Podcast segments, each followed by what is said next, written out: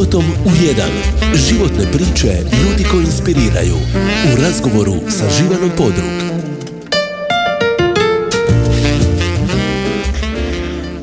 Dobar vam dan, poštovani slušatelji. Jedan od najnagrađivanijih mladih hrvatskih arhitekata Čovjek kojem je ured formalno i stvarno u Zagrebu, ali zapravo radi na gradilištima diljem svijeta i za kojeg je više od 500 projekata i više od 20 svjetskih nagrada moj današnji gost. Adresa mu je, kako sam kaže, uvijek i za uvijek Hrvatska, a geni neupitno šibenski, vikendi gotovo uvijek na Jadri. Kažu njegovi prijatelji da je kojim slučajem kuća bio bi upravo ona jadriska vikendica ili prva kuća koju zapravo projektirao i napravio za sebe. Moj gost Ante Vrban. Ante, dobar ti dan i dobro mi došao. Dobar dan, hvala na pozivu. Pitam ja, uh, hoću li ti govoriti o eteru ti ili vi ti kažeš ti, pa ja sam šibensko dite.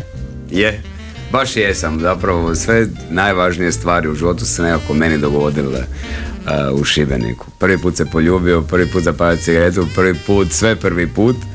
Ovaj, I nekako, ono, meni se zapravo svi prijatelji kažu ti uvijek kad imaš slobodnu sekundu, odeš e, doli. Mislim je, ja, ja stvarno, nakon ono, moj život je dosta intenzivan preko, preko godine, preko tjedna, ovdje mi je nekako mir. Tu mogu biti onaj ja zapravo.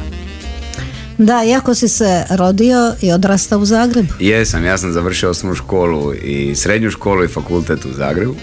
Ali e, svako ljeto, zadnji dan škole, dan, taj dan smo u Šibeniku, do zadnjeg onog izdisa ljeta bi bili kod bake. Ovaj, nekako mi je i more i sol i ljubav, nekako mi to sve veže na, na negdje sam pročitala, rekao si, odgojile su me uglavnom žene, mama, baka, teta. Da, teta, je.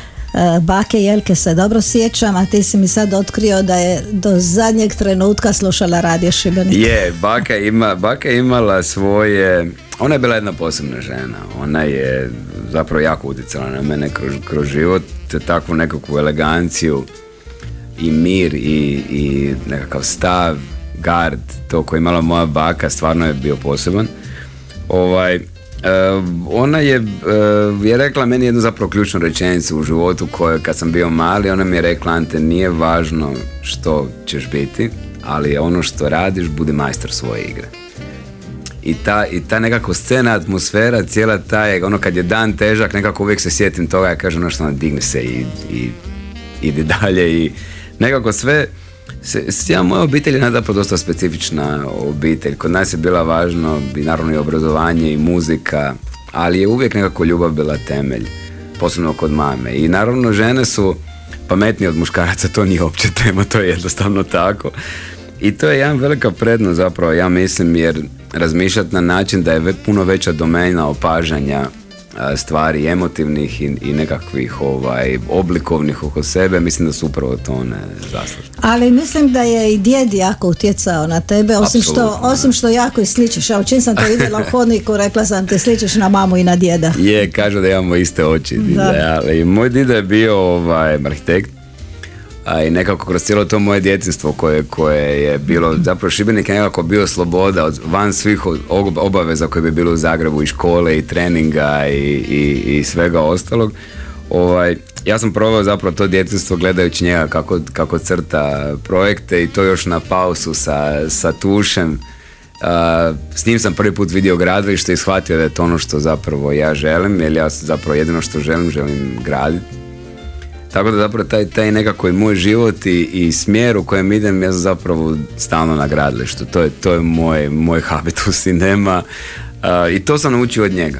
On je bio i u percepciji mene kao klinca tada najsnažnija osoba na svijetu koja rukom nategne jedro dok jedrimo prema Zlarinu, bio je na brodu, zbog njega sam završio akademiju driličarsku, postao skiper u međuvremenu u srednjoj školi i nekako svi oni sve me nekako vuklo i kad me nije vuklo me zavezalo zapravo e, sve te nekakve ako, se, ako je cijeli život mozaik dosta kockica zapravo se slaže meni u mom životu Šibeniku.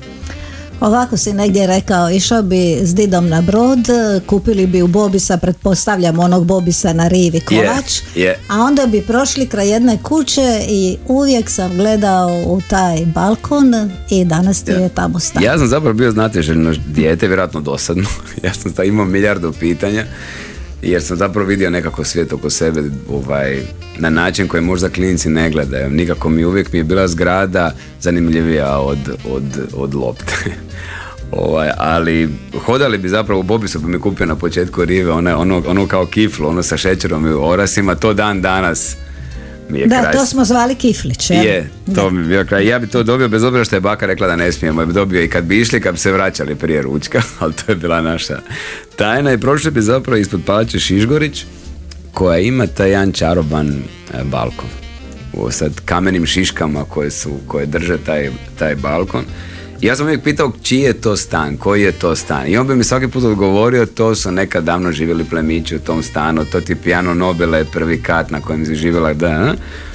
Imate nekakve volte i vitraje u boji što je zapravo jako rijetko u rezidentu arhitekturi zapravo u Šibeniku i čak i u Zagrebu ako nije baš ono najstraži centar grada.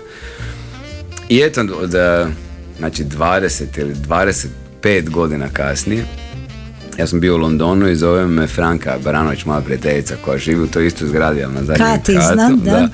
I kaže, Ante, prodaje se stan. Dakle, to je najbrže oboren rekord dolaska iz Londona u, u, u Hrvatsku i onda naravno u Šibenik i ja sam kupio taj stan. Pričat ćemo o tom stanu, dobio je nagradu kao najljepši, najljepši stan u Europi. Najljepši europska rezidencija, da. da. Plan. A prije toga je to je zagrebački stan da bio isto nagradu. Nekako te moje nekretnine e, su nekako nekako laboratorij arhitekture i oblikovanja. To su prostori u kojima ja testiram sve ono što, što smatram da, da te sekunde proizvodi. Ovaj, tu testiram i svjetle materijale njihove obrade i kao takvi oni postoje jedni stanovi koji su možda malo drugačiji uh, od drugih jer mislim da je jako fair da prvo na sebi testiram nove stvari pa tek onda plasiram na tržište i klijentima. Moramo malo svirati. Za početak e, izabrao si Dobro jutro. Dobar dan. Od dobar dan, dobar dan, e, Oliver yeah. Dragojević, pa ću te pitati kako je počeo dan na Jadri. Ispričao si mi ovdje kad si došao, ali reci i ovim slušateljima. Na Jadri, ovaj, ja zapravo nekako nakon svog tog cijelog svijeta i zapravo mislim sam tek počeo, za, uvijek se čovjek ako nema korijene nema ni krila i zauvijek i oduvijek mi je najdraži doručak bio rastopljena pašteta liti s pomidorom. I friški bijeli kruh. Dakle, to i na terasi, popio sam kavu, popio vodu i dakle spreman sam za dan. dakle, dobar dan, uh, Oliver Dragojević po izboru mog gosta Ante Vrbana.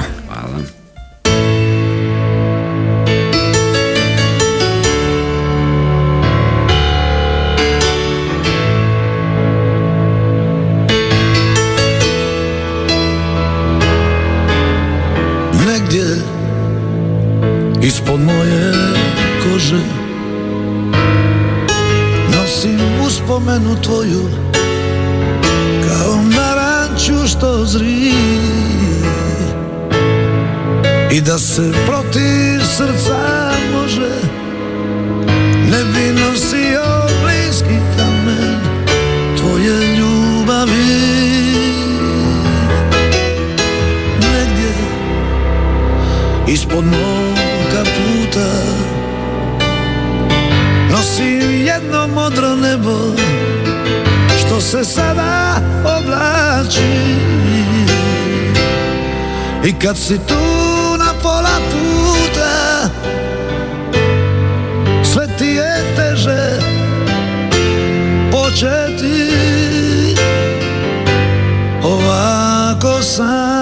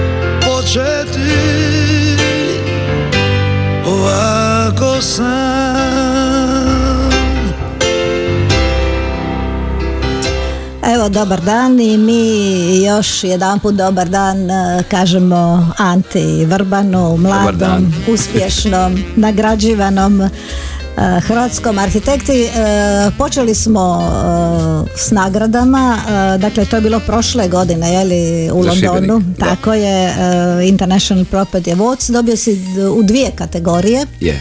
Dob- Dobio sam za Best Public Interior, to je poliklinika Rotim u, u Zagrebu i za Šibenski stan. E, rekao si, to je bila 22. nagrada, čini mi se. Da, mislim da sada mi zapravo dosta, ne mogu na sve naravno, naravno otići nekako kada vas struka prepozna, jer oni zapravo prepoznaju vas, to ne možeš, oni nominiraju i onda vas pitaju da li je vama to ok. Ovaj, mislim da smo sad već na 36, 37, ali i, i nominirali smo sad da za Expo Dubaju koji je stvarno bio, hvala Bogu, ono super uspješan projekt za zapravo najveću do sada, ali to još ne znamo jesmo dobri, to će biti u desetom mjesecu, ovaj, ovaj, to je baš na razini svijeta. Kad si počeo raditi, kad si se počeo baviti arhitekturom, a počeo si raditi još za vrijeme studija, ali o tome ćemo pričati, vjerujem da nisi mogao zamisliti da Ma ćeš ne. toliko nagrada u tako koliko godina ne- dobiti. Pa zapravo ja, ja sam napravio prvi projekt sa 18 godina, krajem, ono, pred kraja 18. godine. Ovaj, naravno da nam je neko rekao prije 10 godina će biti tu, sam rekao mu da nije normalno. Ali nekako ne mislim o tome, e, ja mislim da, da čovjek mora biti normalan, da mora biti zahvalan i stvarno sam zahvalan na, na, na, ono i Bogu i svemiru i, i mojim u krajnjoj liniji obitelji i prijateljima što su nekako, nekako mi je mama dozvolila da radim ono što, što želim i uvijek je bila i poticaj i, i sve zajedno. I kažem da, mi to neko rekao 50 godina rekao da je lud, da, da o tom klincu koji je sjedio ispred faksa na stepenicama sa skuterom koji je pola na rezervi ali sa e, snom da, da želim graditi. I zapravo nekako sam rasao zajedno i sa ekipom koja sa mnom, koja sam, ja bez svog tima ne vrijedim ništa, mi smo jedan drugog odgajali, nas 30 zapravo, koji dan danas sa mnom lete po cijelom svijetu i, i rade. I zapravo da, uspjeh čovjek ne može napraviti sam, život ne može živjeti sam, život je zapravo ipak u odnosima je, mora biti tim koji zna da svako je, svako je dio njega i čini tu cjelinu koju zapravo Da, zapravo su ti odnosi među ljudima sigurno jedna od najbitnijih Apsolutno. stvari u životu. A vjerovatno je to bio razlog što te, mislim, jedna prijateljica još dok si studirao navela u Dubaj. Je, e, to je nevjerojatno filmska priča, zapravo ja sam imao 23 godine, mislim 22 ili 23 i zvoni telefon i kaže ona čuj ovaj gdje si, ja kažem pa u Zagrebu sam, tamo sam bio na nekom gradilištu i kaže ona uh, Sheikh Tahir radi palaču na Džumeri na, na plaži u, u Dubaju i penthouse u Almu Rožu, a to vam je zapravo zgrada doslovno, tada još nije bila Burj Khalifa, najviše nebodar na svijetu. I kao do, dosadili su mu njegovi kao ti veliki arhitekti i htio bi nekakav svjež dah, svjež pogled i ja sam se sjetila tebe. I ovaj, ja sam na mail poslao par svojih radova, doslovno mislim na razini, neki su bili na razini skica. E, to je bio utorak, u srijedu me ona nazvala, u četvrtak mi je već bila viza tada za, za Dubaj, ili tada još trebala viza i, ovaj, i avionska karta. I ja sam sjeo avion i odletio u pustinju. A Dubaj tada je sasvim drugačije izgledao, to je, to je mislim nevjerojatno da oni zapravo sredinom prošlog stoljeća nisu imali električnu energiju u, u dosta, u dosta eh, ovaj, prostora na kojem sada sjedi Dubaj. Ovaj, ja sam sletio na taj aerodrom koji je bio tada van grada, sad je on u centru grada kako se ša- grad raširio i u daljini je stao taj jedan crni veliki auto i ja sam ono, u glavi mislim se ili sad zakorači u život koji, koji ti je pripada, koji je nesiguran, koji je riskantan, koji je u drugoj zemlji, u druge kulture, vjere, tradicija, ljudi, ali ja sam, ili, ili se vrati nazad i budi prosječan. I taj dan sam ja zakoračio naprijed. I tu je krenulo sve zapravo poslovno u nekom smislu ovaj, moj život. Shvatio sam da zapravo nije važno da moraš uvijek biti isti, moraš jednakim, jednakim organ, moraš imati svoj sustav koji funkcionira, a sve drugo je stvar zemljopisa. Ja sam stvarno, mi smo radili betoniranje na minus 35 i radili smo betoniranje na plus 50 u pustinji, nema. I na tome sam zapravo najviše zahvalan. To, to, taj, mislim da svaki čovjek u svom životu zna kad je trenutak koji je preloman. I ipak najveći dar zapravo čovjeka ta, ta mogućnost da možemo sami donijeti odluku. I ovaj, nakon toga evo sam došao tu gdje jesam. Da, zapravo te taj Dubaj kasnije odveo u Europu jer čitala sam, dakle, ljudi iz Dubaja kad je prevruće u onim najvrućim mjesecima idu na jug Francuske. Da, mi arhitekti i građevinci ostajemo u pustinji na plus 50, a oni odlete uglavnom u London ili na, ili na jug Francuske, tamo imaju druge nekretnine u kojima borave to vrijeme dok, dok je jako vruće u, u Emiratima. Tako da sam zapravo nakon što sam završio tu kuću i stan, zanimljivo je bilo, dakle onog, kad upoznate svoje idole, ono, dakle, na taj, to su bile 61, zvali su se 61 vila, znači 61 vila na, na Žumeri, na toj plaži, ja sam radio vilu broj 1, a vilu broj 2 do mene radila sada već pokojna Zaha Hadid, koja je, mislim, to uopće, teško je uopće opisati takav, takvu razinu.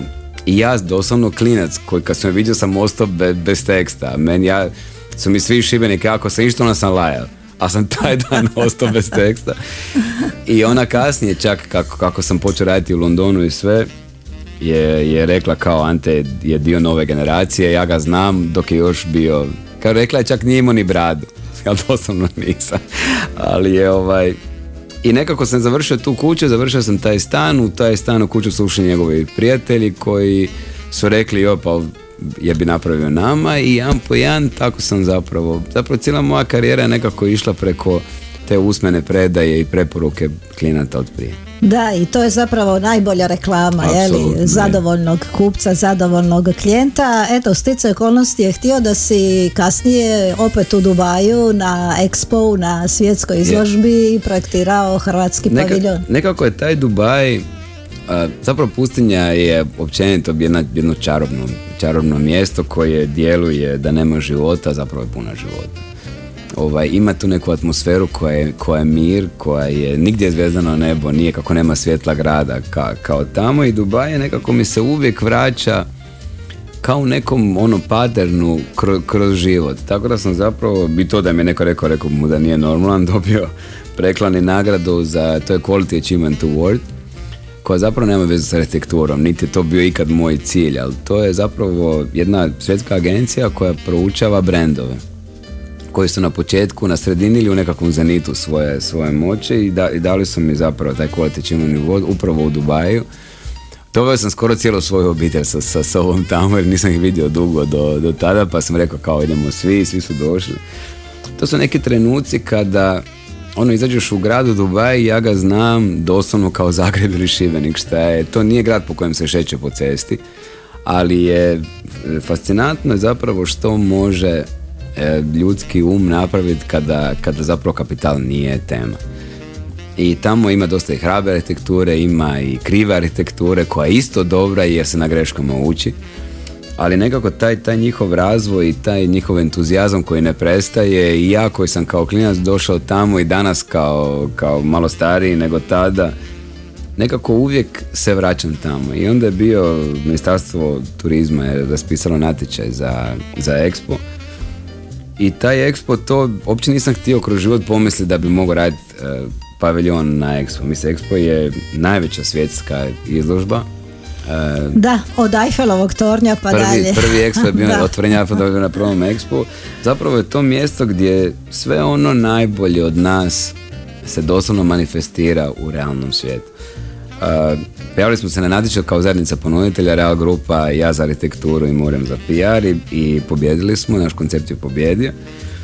I onda je došla korona.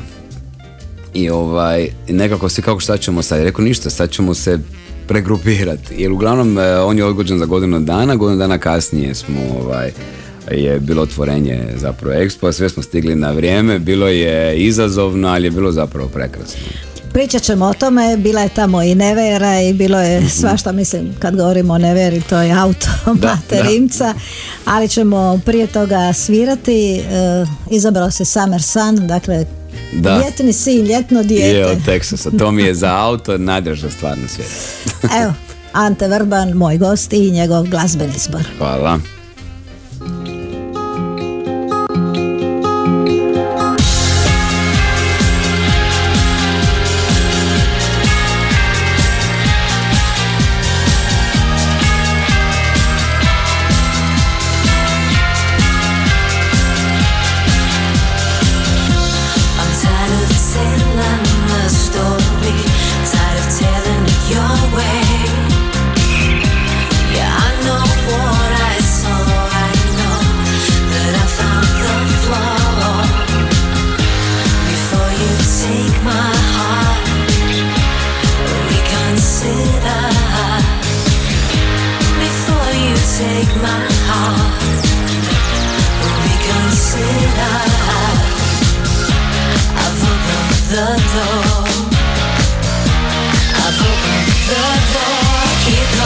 Summer sun.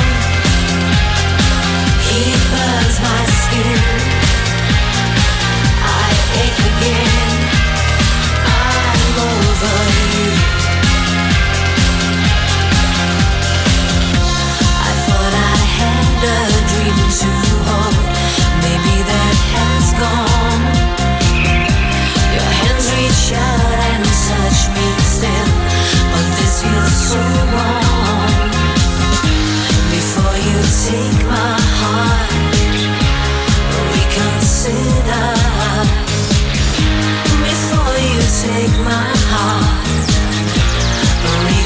Reconsider.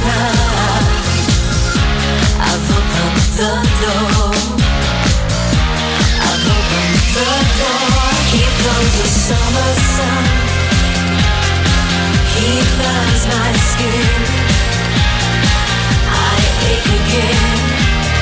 I'm over you. Here comes the winter's rain cleanse my skin. I wake again. I'm over you.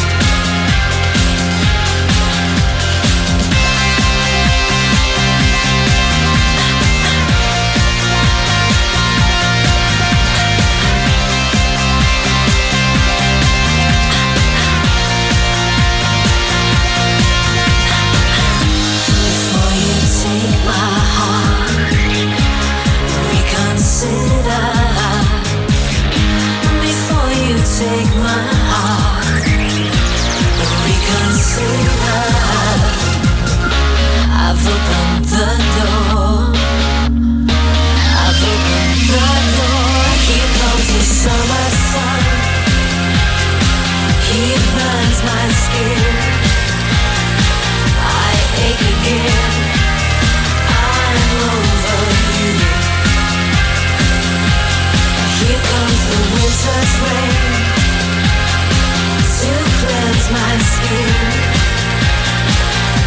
I wake again. I'm over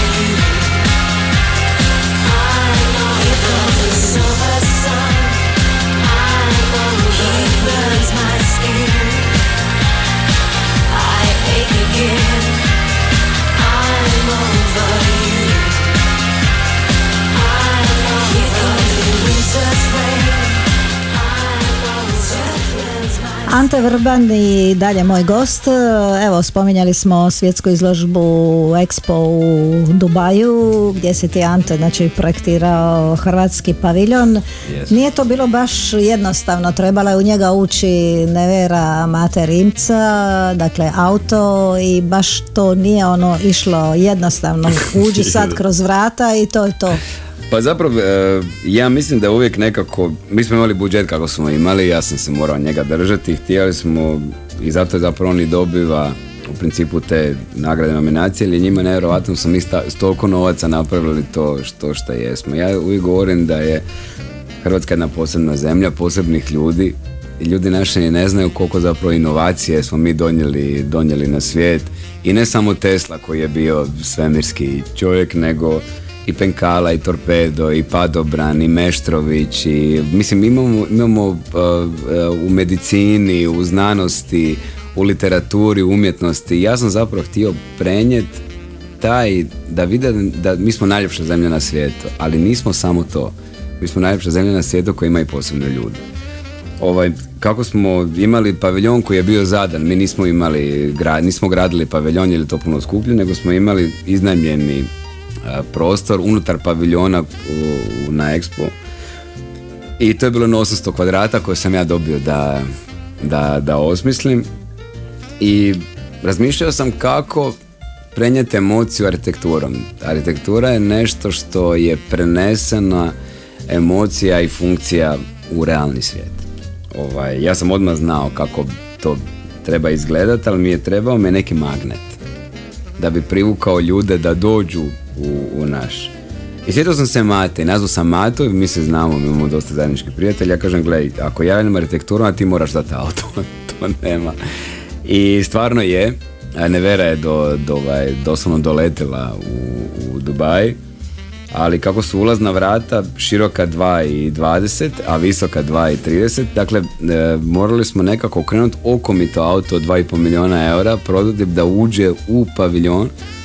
Isprojektirali smo jednu platformu koja se rotira za, za na okomito 180 stupnjeva i ovaj i doslovno smo počeli a, ujutro oko 10 i točno 24 sata smo ju nosili, zapravo vi morate staviti em, neveru na tu platformu, ona se mora okomito zaratirati i ona je okomito prošla kroz vrata, tako da je bilo po 3 mm sa svake strane.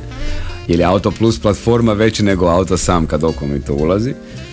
I eto, ušla je unutra, to, to smo čak imamo videa, to, to svi umro od smijeha. Ja sam rekao, gle, ona ide unutra svakako. Mate rekao, gle, ako si ti dole, ok, ali to je baš bio jedan pothvat koji, koji mislim da čini razliku i, i Mate je jedan stvarno poseban dečko, on je on je jedan od onih ljudi koji stvarno nekakav san je pretvorio zaista u, u realnost i to, je, to nije auto, to je jedna ideja, to je jedna hrabrost, to je jedna genijalnost i, i ona je upravo između ostalog bila, ja mislim da ako, ako pričamo u arhitekturi kako sam htio o velikim hrvatskim umovima, da je Mate jedan trenutno, naravno da ih ima dosta, ali on mi ima najkonkretniji proizvod.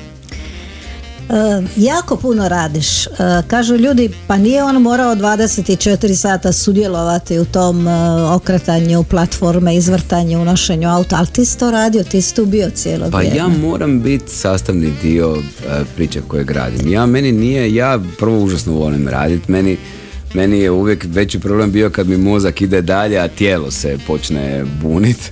Ovaj, ali ja mislim da onaj ko, ko je osmislio sve mora biti na licu mjesta i mora biti jednak kao i svi ostali drugi ljudi koji rade. Ja, ja ne volim ljudi kada, kada se ponašaju na način da misle da su bolji ili brži ili pametniji od nekoga. Ja mislim da svako od nas ima svoje, e, svoje nekako polje djelovanja i da ono što zapravo kažu ovaj, nekad ljudi koji, koji, s kojim radim vani, da nekako znam procijeniti čovjeka koji je njegov maksimum. Ja mislim da se čovjek mora osjećati dobro, on se ne osjeća dobro kad pređe taj maksimum njegovog dobrog uh, osjećaja. Tako da ja sam stvarno tip koji je dio tima a, sa s- ono, i, i lijepo je kada nekako uđem u glavu drugih ljudi koji su oko mene, mislim se, pa meni bi bilo drago da, da, je, da je on s nama ovdje da je zajedno s nama i da zajedno s nama jede sendvič i pije vodu, da mu je vruće kao i meni i da vrtimo taj auto koluđaci po, po zraku, ali evo,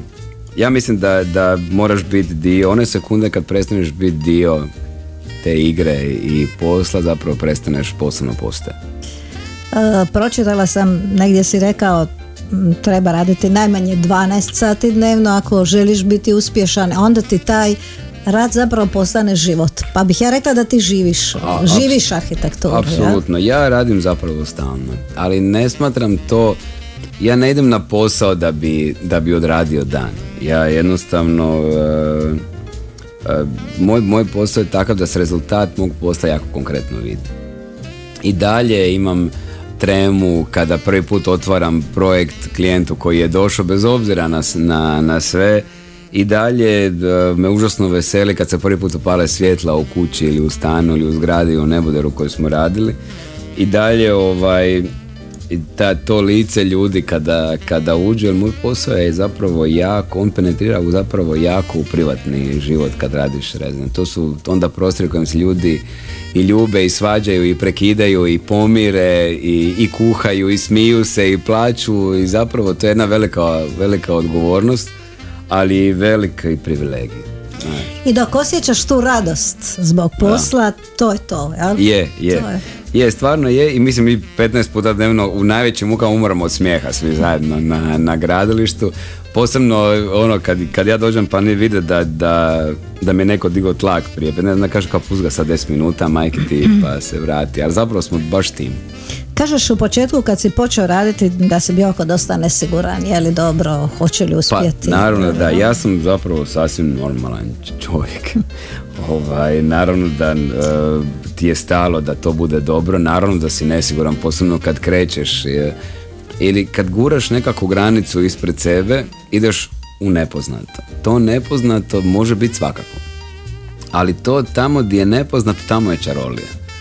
Nije čarolija u poznatom. Kao i u onom autu koje je bilo tamo u pustinji, pa sad hoću li tamo ili ću natrag na Je, je, i nekako uvijek, ja mislim da, ja sam zapravo shvatio u životu da što više radim, da imam sve više sreće. I, i nekako e, shvatio sam da prista, pristojnost i nekakav, nekakva normalnost temeljna je, je nešto što te čini da se osjećaš dobro jer, se, jer je dobro biti dobar. Ovaj, nikad nisam bio tip koji sada kaže ja sam taj taj. Ja sam jedan dio nečega u beskonačnosti. Ja zapravo, ja kao Ante Vrban nisam važan. Ja mislim da je važan trag koji ja ostanem. A moram spomenuti još Expo jer si tamo napravio i kako, digitalno Jadransko Je, more. zapravo moj, moj koncept, e, moj koncept e, paviljona je bio taj, ja sam ga podijelio na dva dijela. Prvi dio je taj ulazni dio gdje sam stavio hrvatsku kulturnu baštinu, našu arhitekturu, hranu, prirodu e, i htio sam da bude nešto živo. Htio sam da bude prošlost, sadašnjost i, i budućnost. I ovaj, Budućnost sam napravio na način da, da ljudi sami uzbuđenjem u prošlosti i sadašnjosti sami projiciraju budućnost. Jer to zapravo niko ne zna šta će biti, ali htio sam da bude nešto živo i doslovno smo fizički donijeli maslinu ovaj, koja je putovala sa vlagom, UV lampama u kontejneru i stigla je sa Hvara i posadio sam je tamo. To je recimo bio užasno zanimljiv dio, to nikad nisam prije. Imali smo doslovno ljude koji su napravili njoj mikroklimu, atmosferu unutar paviljona. I falilo mi je more. More ne možete e, prezentirati sa bazenom. Jer najveću alergiju imamo kad neko kaže za more da je voda, onda dobijem i slom živaca. To, to, to je zabranjeno potpuno. E, i onda sam, kako sam zapravo imao e, u tom ulaznom dijelu gdje je bila i ta živa maslina i nevera u, u kraju i taj nekakav welcome dio, e, sam htio zapravo prenijeti mora, sam sprio nje- njegovu i boju i floru i faunu i zapravo sve ono. I onda smo snimili boju digitalno, senzorima, od sjevera do juga Jadrana, malo smo se možda više zadržali oko Kornata, slučajno. I položio sam ekran koji je bio 5 na 5 metara, to je zapravo 25 ekrana koji su zapravo bili spojeni u jedan i usnimili smo boju mora, usnimili smo sve naše nekakve vrste koje e, riba i, i, i životinja, znači imali smo našeg dupina, imali smo našu kornjaču, imali smo špara, imali smo ciplja i oni bi digitalno proplivavali kroz, kroz, taj, kroz to digitalno pod navodnicama Jadransko more i stvarno kad bi recimo Hrvati došli u Dubaj kažu gledamo širota, stvarno je to je e, nekako je bilo važno jako, ako ne, ne prenesem ipak tu ljubav koju, koju imam u sebi prema, prema Hrvatskoj, mislim da rezultat ne bi bio takav. A taj drugi dio, to bi se, taj je bio jako svijetao, optimističan, e, moderan, sve za drugi dio sam napravio kao jedan prolaz, kao tunel, koji će prezentirati hrvatske velike umove kroz povijest. I ne mislim samo umove kao znanosti i umjetnosti, nego i u sportu. Svi ljudi koji zapravo su, su Hrvatsku nekako svojim postojanjem obogatili i stavili nas na kartu svijeta. Jer mislim da ljudi uopće ne znaju dovoljno o, o Hrvatskoj. Tako da tamo smo imali Teslu, imali smo... To je bio jedan animacija jedna kroz povijest koja je bila u tom tamnom prostoru jako je bila ovaj, u boji, e, emotivna. Čak neki ljudi su našli ono koji su Hrvati pa dođu Vidim ja da im se oko zasuzilo, onda samo je potošao po rame kaže bravo mali iza, izađu vani. Ali tamo sam dodao još i Janicu Ivicu, a, Luku Modrića, našu reprezentaciju, kockice. A, nekako sam jako ponosan što sam Hrvat, jako sam ponosan što sam katolik, to jednostavno je, je definicija mene. Ja imam prijatelje koji su svih vjera ili ne vjeruju ništa, to nije kriterij, ali ja znam tko sam ja i to je velika, to je velika stvar. I sad kad si spomenuo katolik, ja sam se sjetila crkve u Kninu, ali ćemo prije toga malo svirati Both Sides Now, jel tako? Johnny Mitchell, da. Idemo.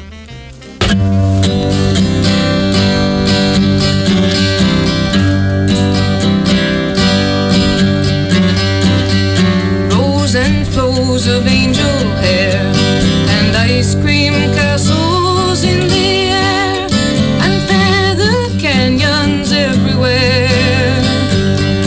looked at clouds that way,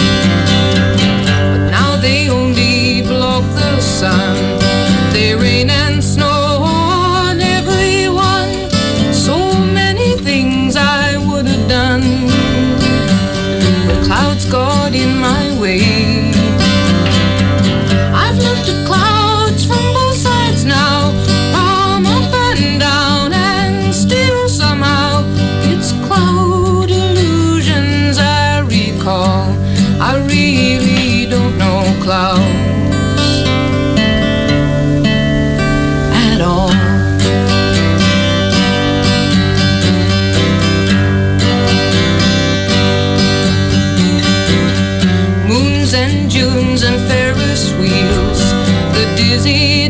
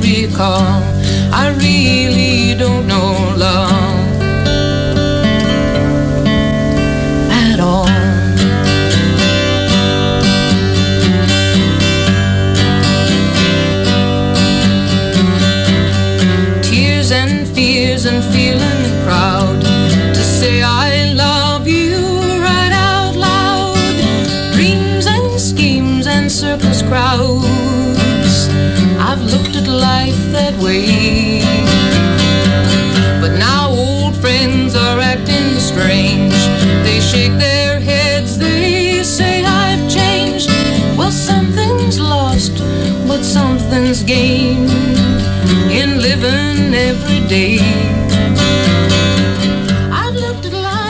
Ante Vrban, jedan od e, najuspješnijih mladih hrvatskih arhitekata i svjetskih. Moj je, i dalje je moj gost. Dakle, Dubaj, e, London i onda poziv iz Knina. e, uređivao si interijer crkve baš svetog. Ante, jel? Ne, Je ne, crkve, ne? velikog hrvatskog krstnog. Aha, aha. Ovaj, to je zapravo isto jedna od tih prekretnica u mom životu koje su se dogodile. To je, e, nazvao sam me Franjevci zapravo. Jer je- ja sam bio tada u Londonu, na Mayfairu sam radio jednu kuću. I baš je bio nekako naporan dan i sjeo sam u nekakav restoran, u- ono sam u miru sa knjigom, mislio ću nešto klopnuti, idem spavat. I uglavnom zvoni telefon i kaže dobar dan, ja kažem dobar dan i kaže on kao te gospodin Jole je me frater zapravo nazvao, rekao mi gradimo najveću crkvu u modernoj povijesti u Hrvatskoj u Kninu. E, Moj djeda kako je bio arhitekt, on je u Kninu radio osnovnu školu i poštu. Tako, mislim, nisam nikad prije zapravo bio. Tako se krugovi zatvaraju, vidiš kako se je. krugovi zatvaraju. I uglavnom, ja sam rekao, ja sam u Londonu, i mislim, ono, skroz je smo puni, ali aj dajte mi da, da razmislim. I nekako sam izašao iz tog restorana prošao pored jedne knjižnice u, u Londonu, knjižare zapravo, i oni imaju te divne stare i otvorio Bibliju nakon sto godina, Bože mi oprosti. I prva rečenica koja se otvorio je pisala je Krist, ja sam svjetlo svijeta. I meni se u glavi otvorila ta jedna svjetlost u prostoru i ja tu crkvu nisam projektirao elementima, ja sam nju nacrtao svjetlom. Nazvao sam nazad dan iza, rekao sam a, u kojoj ste fazi, kažem da već je, betoni su bili gotovi, to je bio drugi mjesec. A, I drugo pitanje je kad mora biti gotovo. Naravno da moralo biti te godine za oluju petog, ovaj, osmog gotovo. Ja sam sjeo a, u avion, doletio u, u, u Split pa došao u Knin i pristao sam. To je bilo vrijeme u Hrvatskoj koje je politički bilo komplicirano, bila je izmjena vlasti, bilo je u gradu koji je demografski vrlo kompliciran, u kojemu su kroz povijest i u, i u povijesti i u moderno vrijeme počinjemo i završavali ratovi. Mislio sam da je to važno. Mislio sam da, da u gradu koji je kraljevski, u kojem je kralj živio, u kojem je u kojem nekako definira tu našu tu našu kompliciranu povijest koja je eto konačno došla, došla na tome da je to zapravo sve Hrvatska i ja sam pristao. Rekao sam im samo ako ću radit morate me pustiti da, da ja napravim kako ja mislim da to treba. Naravno da, da e, uvijek u mom životu se digne nekako prašina. E, ali nekako sam tvrdoglavo od e, radio jer sam znao da jedan dan kad se otvore vrata te crkve će zapravo ljudi proći tu nekakvu svoju možda perifernu emociju i doći na onu pravu koja je suština.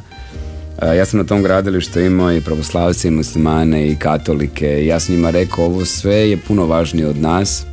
Meni je jako važno da, da smo svi zajedno i zaista je to bio jedan predivan e, čak rezultat, čak i proces bio bio potpuno drugačiji. E, naravno da su, da su zapravo rekli kao zašto arhitekt bogatih ljudi, što zapravo op- uopće nije točno, jer ja radim arhitekturu koju ja smatram da želim i to je najveći blagost, na tome sam najviše zahvalan što mogu reći da ili ne danas, to kad sam počeo raditi nisam, nisam mogao. I niko je nije vidio, ali je bila fama zašto to radim. Ja, posebno taj sta, gospodin Rošin koji je radio arhitekturu, on je mislio raditi interijer pa je poludio kad je čuo da, da ne čak na mene, nego na bilo koga. I otvorila su se vrata i nekako je sve utihlo. Ovaj, ljudi su zapravo baš e, nekako rekli ok, mislim, ovo je stvarno drugačije i stvarnost je svjetlost. Jer ja mislim da je vjera, nada i svjetlost. I ono što ti život oko tebe proizvede od tame, nekako moraš vjerovat da, da, da ima bolje i da postoji bolje. I to sam htio prenijeti zapravo ovdje i htio sam da mladi ljudi se vrate u crkvu. Ne toliko zb- zbog e, religije kao religije, nego zbog tog osjećaja da će sve biti ok. I ovaj, i svi su umukli, naravno, onda nije bilo komentara i dobijem mail prvog, ja mislim da je bio 28. 10. 10. E, nominirani ste za najljepši europski interijer. Ja sam mislio da oni pričaju o Londonu, nisam, nisam povezao da je, to, da je to crkva, jer crkva je se jako rijetko ili nikad te kategorije ne postoje. Ako ne možete raditi diski, mora, ako te date katoličko, morate dati budističkom hramu i pravoslavnoj crkvi i zapravo Uglavnom oni su otvorili to vidjela i vidjeli su zapravo ti profesori, sa, oni su sa Oxforda, sa MIT-a, to je baš jedna jedna e, skupina ljudi koja je na vrhuncu svoje struke, to su ljudi koji imaju preko 70 ili 80 godina koji zaista imaju veći život, jedan to je ono kad ne smiješ pomisliti da je neko rekao od njih gle, Ante, super si naprave, jer uopće ne želiš se uopće u tu, u tu zonu u glavi ubacivati. I oni su namirili crkvu. Ja sam shvatio da je to Knin, nazvao sam frata, rekao čuj gle, ovo ne možeš vjerovati, ali, ali to ti je tako, to je u Londonu International Property Award. I pitaju nas da li prihvaćamo nominacije. I on kaže, naravno da prihvaćamo. Odletili smo u London i sad to vam izgleda kao ogromna balska dvorana u kojoj ja sam došao sa, sa mamom ovaj, e, i bili su tadašnja gradonačelnica Josipa Limac i, i njen zamjenik i bio je gospodin jo, Josip Gotovac koji je fratar dakle svi te inicijalna vezano za grad jer je važno bilo i za grad i za Hrvatsku. I e, nekako je došla ta kategorija i kad sam vidio ko je zajedno sa mnom, sam rekao, mislim, nema šanse, ali čak mi nije bilo važno dobiti, nego opće sudjelovati, biti u toj prostoriji sa zapravo ljudima koji su meni nekako kroz rad i kroz sve su mi bili nevjerovatno ono, senzacionalni. I on pročita moje ime i prezime. I ja to uopće nisam naravno registrirao od ovo i kažem mama ti si. I ja ustanem i ta sad cijela ta dvorana plješće i na ogromnom ekranu ispred stoji Knin i, i Hrvatska zastava. I ja ono se zbrojim, ono, to, to ti nekad treba u glavi, ono, misliš da je prošlo sat vremena, prošlo je zapravo pola sekunde. Mama koje frcaju suze, svi, ovaj, izašao na taj stage, primio sam nagradu i rekao sam da zapravo nije to, nisam ja važan, nego je važna važna poruka koju smo poslali, zahvalio sam se, vratili smo se nazad i onda je, dobio sam onda stvarno užasno puno, puno da, da radim sakralne objekte, ali nisam. Ja mislim da treba e, treba raditi sve, treba, treba raditi prijateljima, radim stan od 30 kvadrata i radim neboder u Dubaju i mislim da treba biti normalan i treba biti zahvalan, ali taj Knin dan danas kad dođem tamo stvarno ima, ima tu neku želju da za boljim sutra, mislim da je to predivna poruka. I mislim da nam sad baš dobro ide ova pjesma koja ima naslov Maestro. Hvala.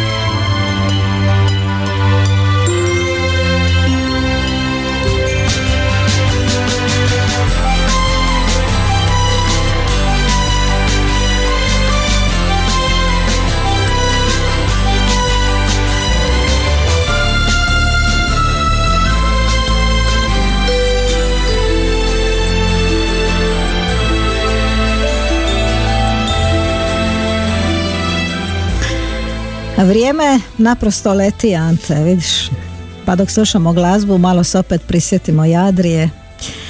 E, pročitala sam u jednom od tvojih intervjua, kažeš kad vidim prostor, već ga u glavi preprojektiram, voliš ove prostore u središtima grada. Ja mislim da svako od nas je dobio neki talent od Boga, da li ćeš kapitalizirati ili ne, ovisi o tome samo kol- koliko radiš, ali je, ja kad sam bio mali sam nekako ušao u prostor i vidio ga drugačije nego šta su ga možda neki, neki drugi vidjeli, to je jako, kad si klinac, to je jako teško objasniti zašto guraš maminim prijateljicama namještaj po kući, jer je po meni na krivom mjestu. Ali ja sam uvijek bio fasciniran prostorom i, i zapravo radom ljudi koji su kroz povijest gradili. Dan danas ti tragovi su civilizacija i, i nekako kulture i ponašanja ostali u arhitekturi. Ja mislim da je jako važno e, ostaviti trag iza sebe e, na bilo koji način. Ja sam, moj, moji prijatelji, jedan prijatelj doslovno čak iz osnovne škole, svako od nas je potpuno drugačiji, svako od nas živi nekako drugačiji život, ali uvijek, uvijek je važno biti pošten prema sebi i, i, i pokušati biti svaki dan malo bolji čovjek nego dan ranije. To je onda uvijek dovoljno. A ti prostori u centru grada, kad sam bio skroz klinac, rekao sam jedan dan, mene fascinirao centar grada, uvijek bio i ti A to su visoki stropovi, Visoki stro- veliki da, prozori. Je, je, jer ja mislim da nije dobra arhitektura skupi komad namještaja, ja mislim da je, da je dobar prostor kad je on arhitektonski toliko pun da mu treba ostatak u kući samo ono što je upravo dovoljno. Ovaj, nekako sam uvijek volio proporciju da, da stvari koje su u kući imaju, imaju nekako smisla, da se možeš kretati kroz, prostor. I ti, ti stanovi u centru grada, te klasističke palače sa tim ogromnim stropovima, doslovno je toliko, toliko je povijesti unutra i onda je dat nekakav modern duh a, i u sanaciji materijala, zato sam i upisao sam na doktorskom studiju, ovaj, jer sam upravo htio tog mog mentora. Ne, iskomplicirao sam do besvijesti, to sam htio tri mentora, jedan je u Njemačkoj, jedan je u Hrvatskoj i jedan je u, u Engleskoj. Ovaj, a, zapravo tema mog doktorskog studija je sanacija modernim tehnologijama povijesne, povijesne konstrukcije, pa i onda u smislu i potresne otpornosti i unapređenja. Tako da upravo ti stanovi u kojima ja živim, tamo testiram sve te nove i tehnologije i konstruktivne, ali i vizualne i kao materijali. Ja sam se nekako uvijek volio kretat kroz prostor. Ja mislim da prostor ne mora biti skup da bi bio predivan. Moj prvi stan koji nam je kupila mama, meni i mom, mom bratu kad smo išli na faks je imao svaki 28 kvadrata. Meni on bio najljepši na svijetu. Ja dan danas neke elemente tog stana vučem u svim tim danas puno većim e, dimenzijama, ali nekako se trudim ostaviti uvijek dio Ante koji je iz svih faza života nekako se uvijek se vidi pobrano je u svemu onom što radim danas. Ali vučeš i ovaj svoj e, radni stol već čini mi se 15 godina je, za sobom. Je. Ja inače e, nisam tip koji se veže za stvari, ali, ali imam dvije ili tri e, taj je zapravo kako se najbolje reći objekta koji, koji nekako sam se usadio sebe u njih. To recimo jedna od njih je kuća na Jadri. Ona je dio mog tijela, tako i na, imam jednu sliku koju sam napravio i imam taj radni stol jer je, sjećam ga sam imao sam, ne znam, do 19 godina kad sam ga kupio, bio je toliko skup da sam ga prvo tako. Ja sam ga naravno nacrtao. Ja sam to tada u svojim budžetima jedva platio. Mislim nešto doživotno ćeš ići sad sa mnom evo zaista, zaista ide. Ja, ja nisam tip koji se, eh, koji se veže na način da ja volim promjenu i volim, volim se kretati dalje i takav mi je nekako i život jer mm, zapravo taj sustav koji organizira moje vrijeme je taj sustav koji je kompliciran i skup, a ja kao Ante sam zapravo užasno jednostavan. Mene samo treba dovesti na mjesto. I onda vratiti na Jadriju i dobro se naspavati. Je, je. E, imaš puno slika svojih, imaš skulptura, Imam. no. puno čitaš.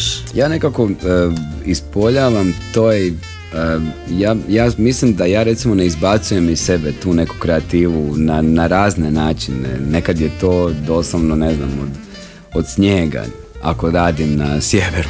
Ovaj, ja mislim da bi ja eksplodirao, ja moram to izbacivati. Nekad se to manifestira u tri ujutro u nekoj, u nekoj slici sa nečim što sam našao oko sebe. Ovaj, i ljudi jako, jako voli, svi žele kupiti te stvari, one zapravo nisu na prodaju, one pripadaju zapravo toj sekundi u vremenu kad sam ih napravio, ja njih poklanjam ljudima koje volim. Ajmo samo na minutu, dvije poslušati, kažeš, jedan sjajan pijanist. Je Jiruma, on je japanac.